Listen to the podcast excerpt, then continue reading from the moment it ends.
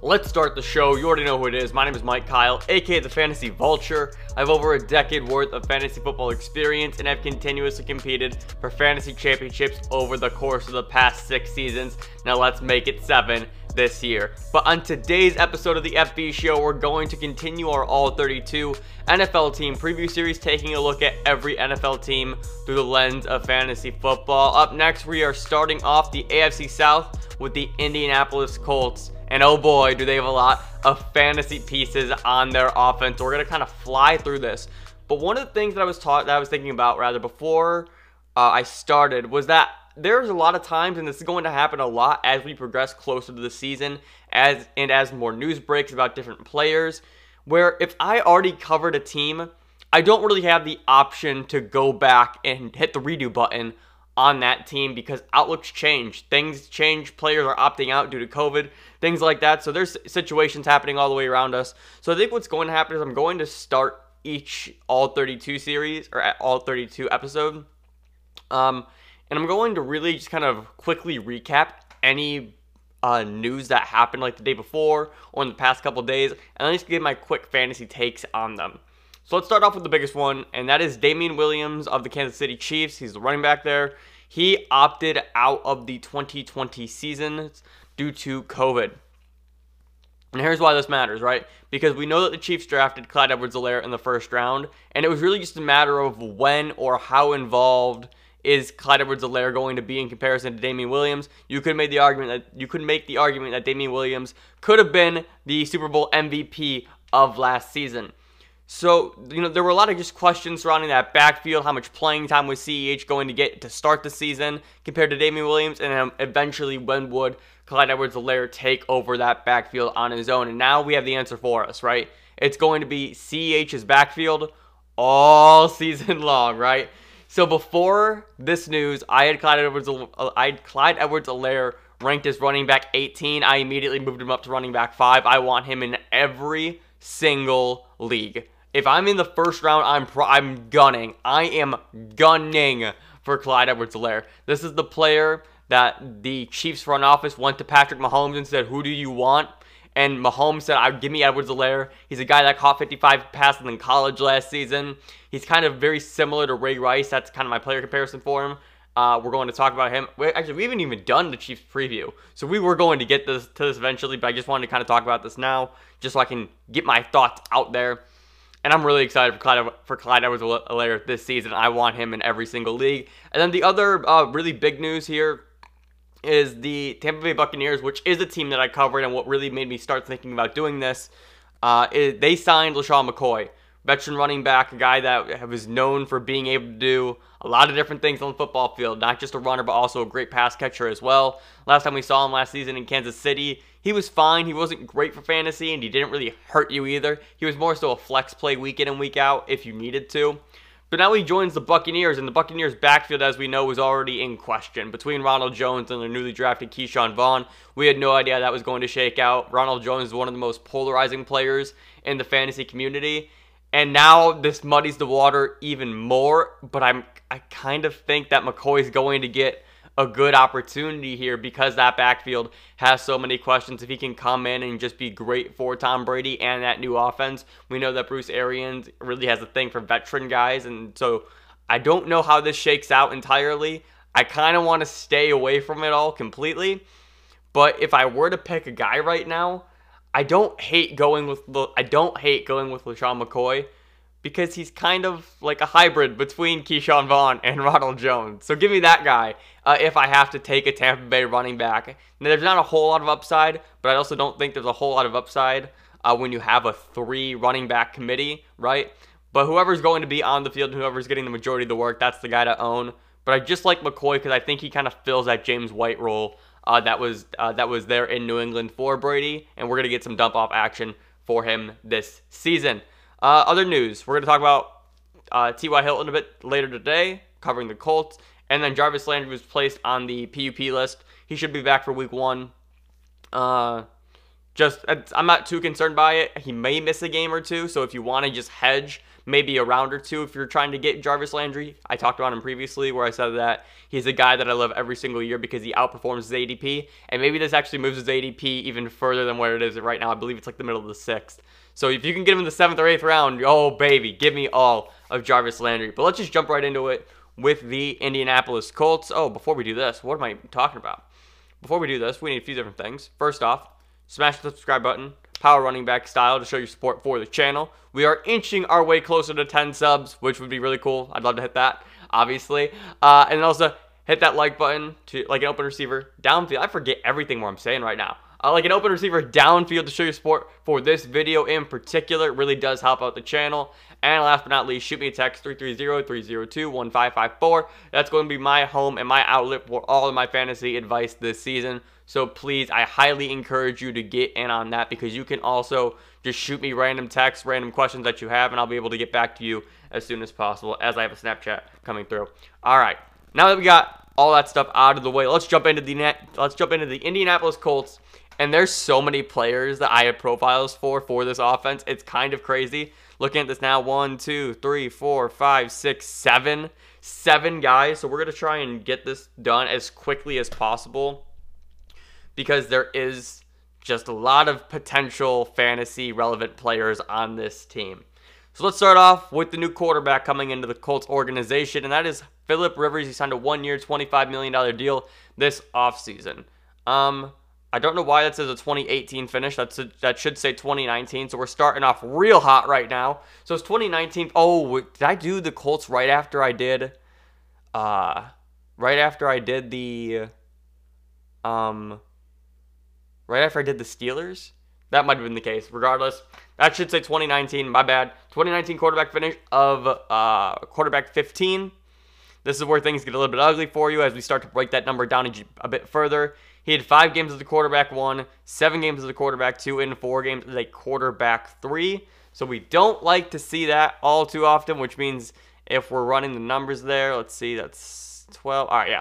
So more often than not, just even naturally, just based upon the quarterback two performances, you were not happy starting Philip Rivers last season. We're going to get into that in just a moment. Uh, in 2019, his stats, he had uh, 390 completions on 591 pass attempts, 4,600 yards, which is you know, which is a monster number. Uh, 29 rushing yards, so that's really nothing. We don't really consider him a rushing quarterback by any means. 23 touchdowns. The big story here is 20 interceptions, and then his adjusted score is 15.9 points per game, 16 games played, and his new finish of quarterback 23. Philip Rivers last season, I think that was it was the first year in a long like probably in his whole career where you just were not happy starting Philip Rivers week in and week out. And he's been a guy that wins a lot of people championships down the stretch, right? Do I have that right? Yes, I do have that right. They always the thing with the Chargers and Philip Rivers, right? They always started slow but in December, Philip Rivers in December. I'm pulling up the game splits right now uh, because this is one of my favorite stats in all of the NFL. Let's pull this up. It's basically when Philip Rivers is in December. Um, I hope I had this right. Please tell me I had this right and that I'm correct. Um, splits, career. Right, he's always better in December. Yes, he is always better in December. So that's always for the fantasy playoffs, right? So his career win loss record in December, 64 games played. He's 41 in 23, which is by far the highest winning percentage of all of his other months. Uh, you're looking at September, it's 24 24, October uh, 26 29, November 31 24, but then that December number is damn near uh, double. It's like a, uh, well, let's do that math here. What is that? Um, not, yeah, it's basically a 75 win percentage in December, which is just nuts. So, so Philip Rivers, like always, just down the stretch, has been a guy where you're really excited to have him on your fantasy team because just if you're playing in the playoffs and you're gunning for a championship, historically he's just been a great quarterback to own during that time. But last season was really the first year that we saw him start to fall off. And that is kind of worrisome because he's always been a great streaming option or just a guy that you pick up off the waiver wire because for whatever reason he either wasn't drafted or was dropped really early in the season and you can ride him out the rest of the season. I know I've done that before in leagues past. But now, just the issue here with the Colts and with Philip Rivers is, is I don't know what we're going to get from a quarterback of his age. Let's see.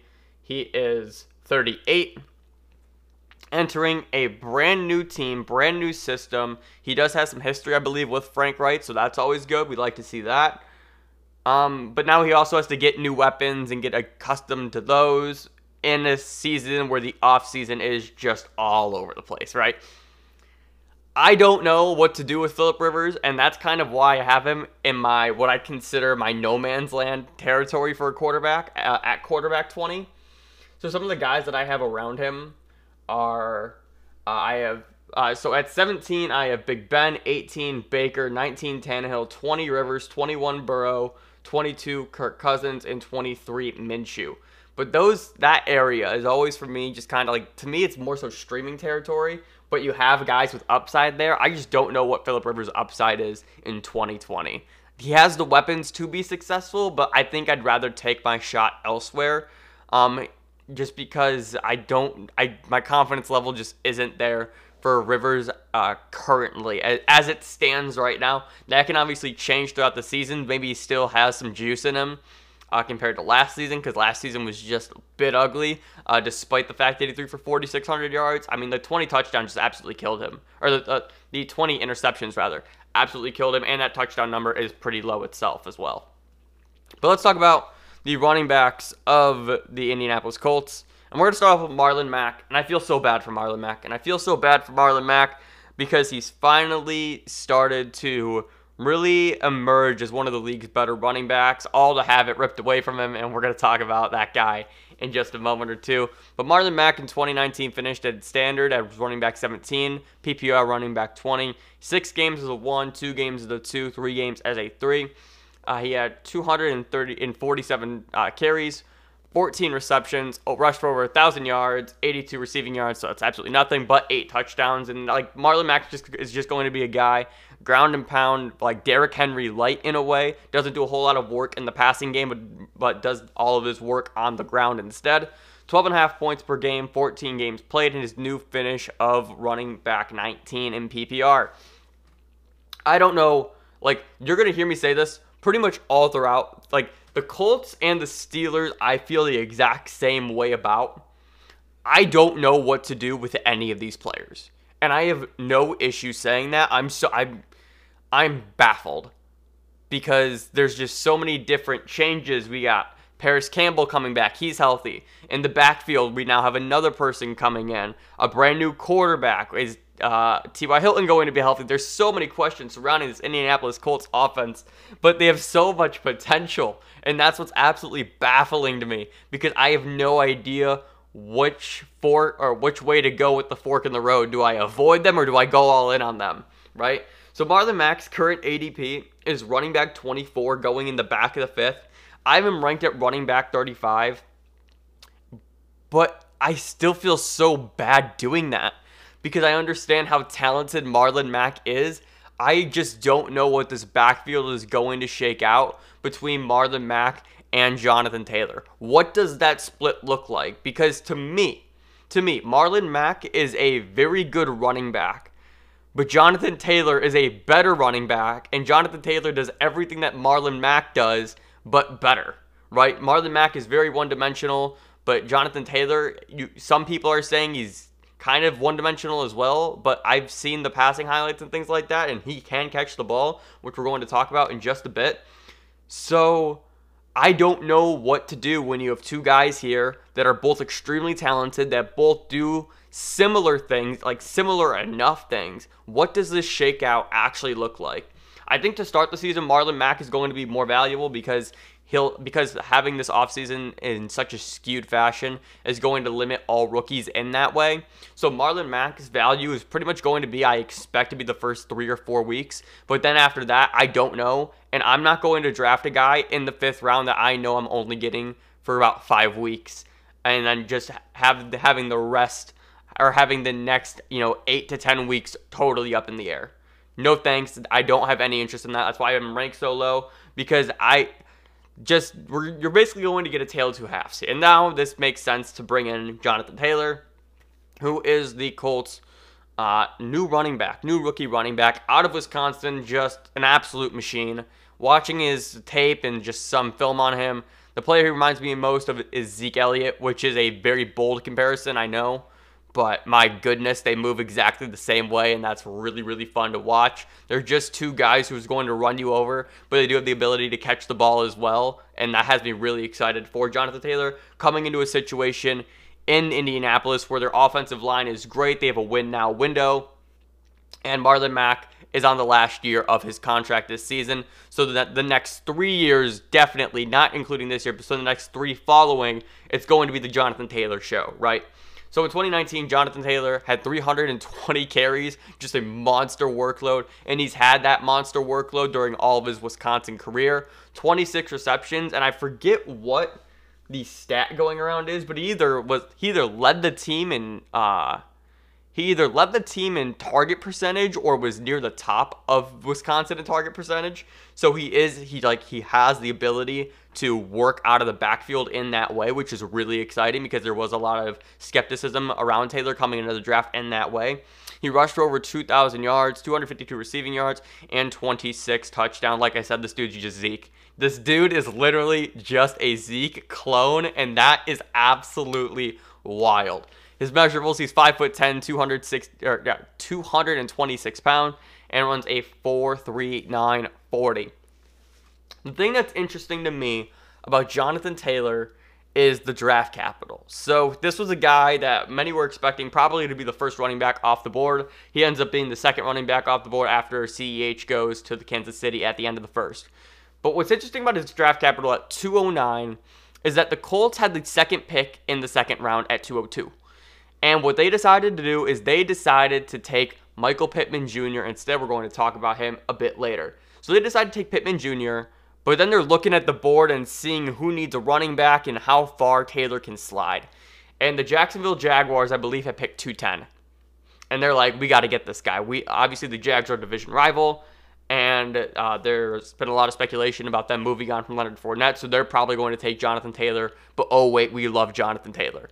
So what the Colts did was they traded back up into the second to get a second or to move up into the second round again, so that they have two second round picks essentially. And they end up selecting Jonathan Taylor. So they used their first pick on a guy that they valued probably more, admittedly, because they spent that 202 draft pick on Michael Pittman but then they valued Taylor enough as well to where they felt the need to move back, uh, to move back up into the second round to take him. So just having like all that into effect just shows how much they really value Jonathan Taylor. I'm sure there was a, probably a lot of talk on the 202 pick to take Taylor over Pittman, but then once they realized that Taylor would probably still that Taylor would still be on the board a bit later, it was a no-brainer decision for them to then make that jump to go grab him. So, with that being said, Jonathan Taylor is eventually going to be the face of the Indianapolis Colts backfield after this season, and we're going to get kind of a phase out period between him and Marlon Mack. But there's also been a lot of speculation, especially coming from the coaching staff, that they see Mack and Taylor being a 1A, 1B, 1 2 punch, which I guess fine. But once again, my question then just becomes I don't know what this time split is going to be. Um, what this share in the backfield looks like. So that has me just really concerned overall. His ADP is a little bit more measured at running back 30, going in the seventh round, 701. I have him ranked at running back 26 because eventually I do think he takes over this job once again. When you have a guy like Ezekiel Elliott in your backfield, you're going to give him the effing ball. Um, so if I were to choose between Jonathan Taylor and Marlon Mack at their current draft position, I'm definitely taking Jonathan Taylor because if things go how I project them to, Marlon Mack's value is only going to is only going to be super high for about five weeks compared to Jonathan Taylor, who I have his value to be high for at least 10, give or take that ballpark area as that transition period happens throughout the course of the season. And I'm going to take that uh, at the later draft pick than I would the guy with the shorter lifespan this season at the higher price. It just it's just basic basic logic, right? Basic uh, negotiation. So now let's go into the wide receivers for the Colts. And they, we got three of them to talk about, so we're going to kind of fly through this right now. We're going to talk about T.Y. Hilton. And oh my goodness, T.Y. Hilton. Buddy, I just want you to stay healthy. That's the only thing I care about right now is if T.Y. Hilton can stay healthy. I feel like I'm peaking. I'm looking at my mic levels right now, and I'm kind of going up and down, but it's fine. I, I apologize for your ears if that is the case.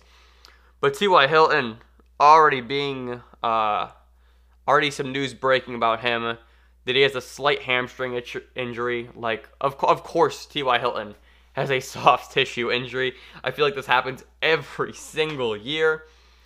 And at this point, I'm kind of just burnt out about T.Y. Hilton. I'm going to be honest, right? We've seen his finishes. I believe he only, like, we talk about T.Y. Hilton as if he's just this incredible wide receiver talent. But we really haven't seen that guy in quite a long time. I believe he's only finished as a wide receiver one once, and that was wide receiver 11. Everything else has been a wide receiver two in like the middle two, so like 14, 18, 22. And then a few years as being a wide receiver three or just on that fringe between two and three. So we hype T.Y. Hilton up every single year because the talent is there. But at the end of the day, the injuries just always kill him. And it's always been a bit of a rocky road for T.Y. Hilton. Now, does it help that they finally have a quarterback there? I don't know because I don't know how good Rivers is going to be this season. But there is potential upside here. So in 2019, he finished as wide receiver 59 and 58 in standard and PPR respectively.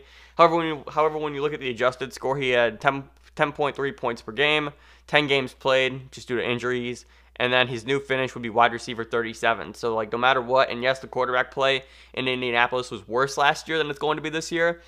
But still, I don't know what kind of jump that T.Y. Hilton can make to be like a great wide receiver two option for your fantasy team.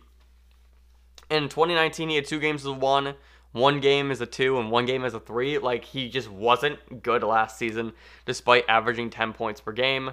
Uh, 68 targets, 45 catches, 500 yards, and uh, five touchdowns. So at least he was getting into the end zone when he was healthy. Like that's always a good thing. He didn't. It looks like he wouldn't have lost anything there if you were to pace him out for the full season. You're looking at pretty much. Let's see.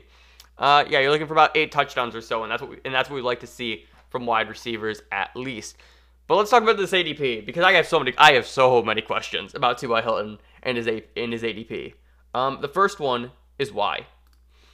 I don't I don't understand this. Please, someone explain this to me. T.Y. Hilton in 2020 is going at ADP wide receiver 15 in the fourth round. I'm so confused. I am so confused. I'm going to pull up the stats right now. Knowing what we know about T.Y. Hilton and his injury concerns and looking at his game logs, like I feel like he's always more hobbled than anything. I um because like it's always like he'll leave the game then he'll come back in. So he's kind of very similar to Julio Jones in that aspect now that I'm uh, going through like stats and things like that. So like last season, 10 games played the year before that, 14, but then you're looking at 16 16 15, 15, and then 10. So he has been he has been on the field, but I always feel like that where we project T.Y. Hilton, he never fully finishes there. And in 2020, when we have uh, the option of T.Y. Hilton, or let's see, T.Y. Hilton or A.J. Brown, or T.Y. Hilton or Courtland Sutton, or T.Y. Hilton or Calvin Ridley, right? Who like what's the guy that you're taking, right? Of that list, my order I believe is Ridley, Brown, Sutton, Hilton. Let me make sure I have that correct. Um. Yes, that is correct. I have Ridley at 15. I have I actually have AJ Brown at 13. I have Brown at 13, Ridley at 15, uh, Sutton at 19, and Hilton at 23. Right? And I I understand the appeal of T.Y. Hilton with Philip Rivers because a lot of people are kind of expecting like that Keenan Allen role and just a guy who's willing to throw the ball deep uh, consistently in Rivers. So that is going to raise Hilton's ceiling. I'm just not buying it. I don't believe it. I'd rather have other wide receivers at his current draft price. I have him down at 23. I'd rather have DJ Chark ahead of him. I have both Seattle wide receivers ahead of him. Everybody from the Rams ahead of him and the guys that I just mentioned all ahead of T.Y. Hilton. So I'm not going to buy that dip at wide receiver 15. That just feels extremely too high for T.Y. Hilton this season.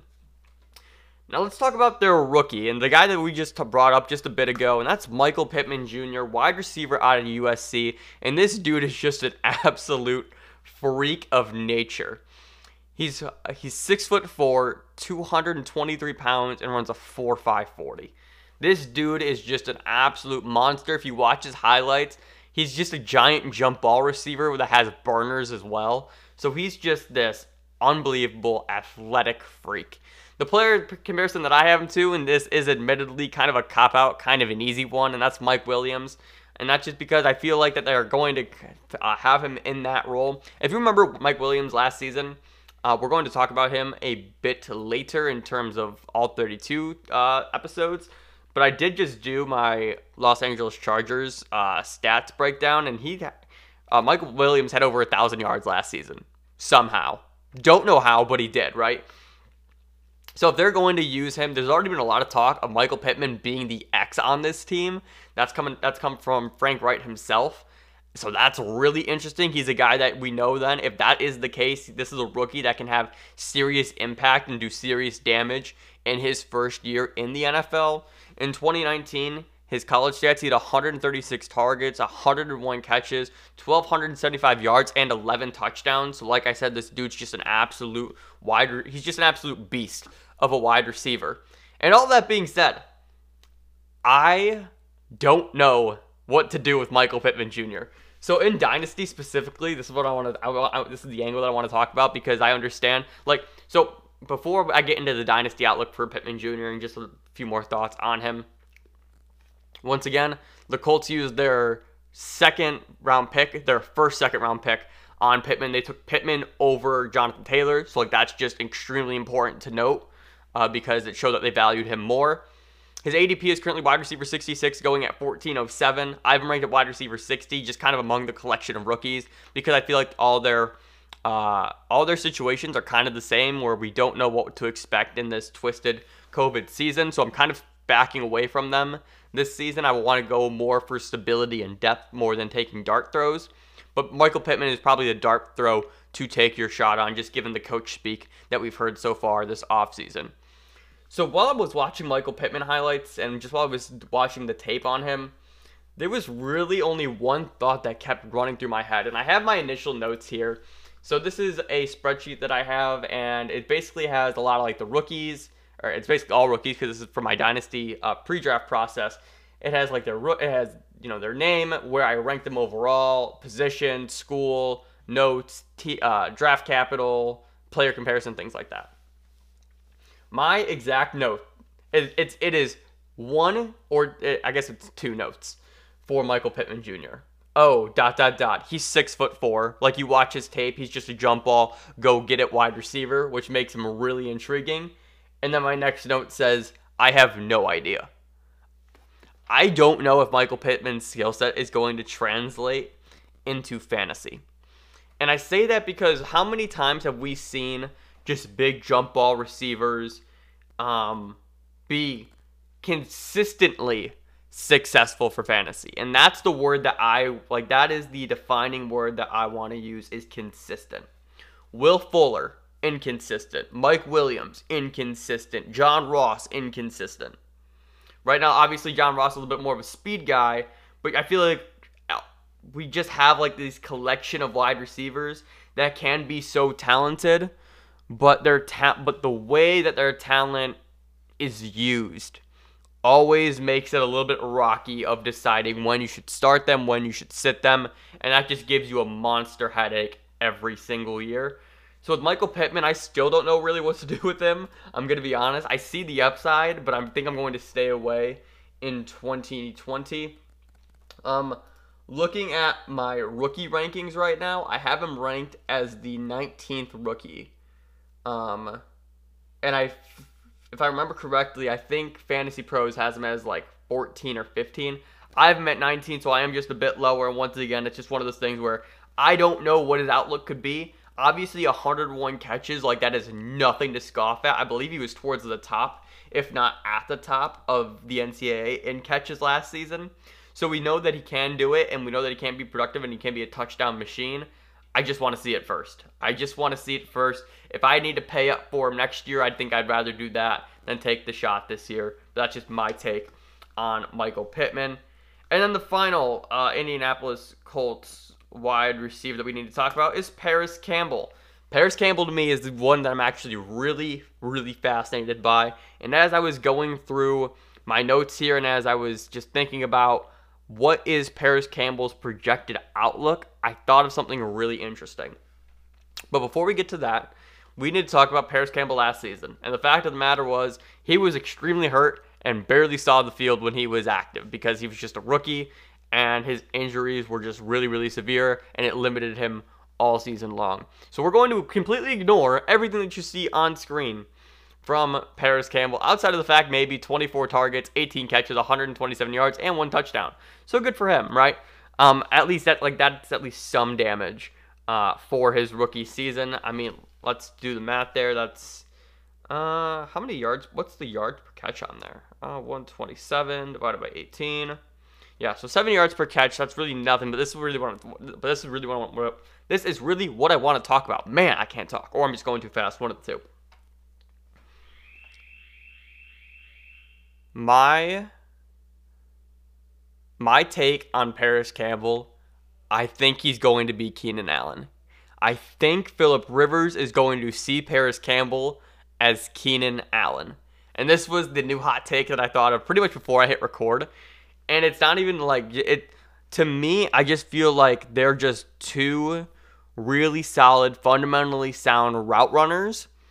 And that's how this is going to just shake out. Like Keenan Allen was has made his career essentially off of being the safety blanket for Philip Rivers, being short intermediate throws or just middle of the field throws and then turning so, and then turning those throws into something and extending the play. That is Parris Campbell. So while I only have him ranked at wide receiver 61 and I think I have I have I have Pittman one spot ahead of Campbell, right? So uh, to me, it's just kind of taking that dart throw, like deciding which one you want. His ADP is currently wide receiver 69 at 14 11. So once again, like these two guys are going eerily similarly next to each other in drafts, so you're picking your shot on one. I kind of want to take Parris Campbell because the, this was a rookie that was extremely hyped up coming into the season last year, and his injuries just absolutely blew his blew his rookie season, just exploded it essentially. So I'm gonna take the guy with the bounce back potential, with a player who I think can fill a role as a as just who with a player who I think can fill the role as Philip Rivers' security blanket, safety blanket, and that safety blanket we've also seen time and time again put up fantasy seasons of fringe wide receiver one, wide receiver two numbers consistently for the past four years, right? So I'm all in on Parris Campbell, and he's the he's the Indianapolis Colts wide receiver that I actually want to take in draft because if it doesn't work out, I know I can cut him within the first two or three weeks of the season, and I can pick somebody else off the waiver wire instead. He's not going to cost you anything, and I'm going to buy the post hype sleeper that is Campbell this year. And finally, we're going to wrap this up with the tight end position and Jack Doyle. If you know Philip Rivers, you know he loves to throw the, you know he loves to throw to the tight end position. Between Hunter Henry and Antonio Gates, he's had a few good ones, right? Jack Doyle is is neither of those two players, but Jack Doyle is a super solid fantasy tight end. We've seen him do it. He's just one of those guys that is weekly flexible or that is weekly streamable. And coming into this offense, I think that like finally Jack Doyle has a quarterback that is going to throw him the ball consistently, right? So in 2019, his finish was wide receiver or was tight end 18 in standard and 17 in PPR, 5.6 points per game, 16 games played. New finish of tight end uh, 16, 72, 72 targets, 43 catches, 448 yards, and four touchdowns. When you look at the weekly finishes, that really illustrates what I'm talking about, where we, we see the talent is there for him to be a tight end one. He did that in five games. Four games of the two, which you're not overly happy about. In fact, you're you're maybe disappointed, but regardless, Doyle's not a Jack Doyle's not a guy that you're probably excited to start week in and week out, but if you have to, like you'll be fine with it. And then he also had five games a three, so he did hurt you there. But ultimately, I just think the outlook for Jack Doyle is just going to be a really safe fantasy fantasy option. I have him ranked at, at, at tight end 17. He's being drafted at tight end 19 in the 13th round. So if you're going to take a guy and you're going to wait on tight end towards the last rounds of your draft, I really like Jack Doyle as this option just because of how often Philip Rivers throws to the tight end position. And finally, Doyle's going to get the opportunity to be consistent in that way and where he hasn't been had where he hasn't had that luxury previously. I mean, we've seen Doyle finish as a top 10 tight end before with Andrew Luck. And I'm not saying that Rivers is Andrew Luck, but I think there is that pathway for him to finish as a tight end one. So if you're taking your shot just super late in drafts, I think Jack Doyle is a really good option. And I also have him on my dynasty team. Uh, so I do want to clarify that. But he's my number two, right? Jack Doyle, for me as a dynasty owner, I love having him as my number two option behind Mark Andrews because if Andrews goes down with injury, I'm perfectly cool with slotting in Jack Doyle weekly if I have to for whatever timetable that Andrews is missing. But that's going to do it, I think, for my Indianapolis Colts All 32 NFL team preview. Thank you so much for watching. If you enjoyed this video, be sure to leave a like and subscribe down below. We're doing this thing every single day leading up to the NFL 2020 season. Oh, I'm so excited. I think we're like 40 days away.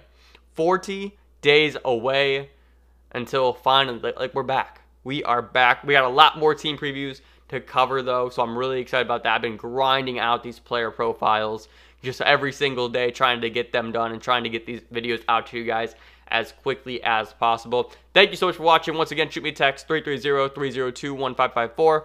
Follow me on all social media platforms at FFVulture, and the website is ffvulture.com. Remember, people come and go, but fantasy championships are forever. Later.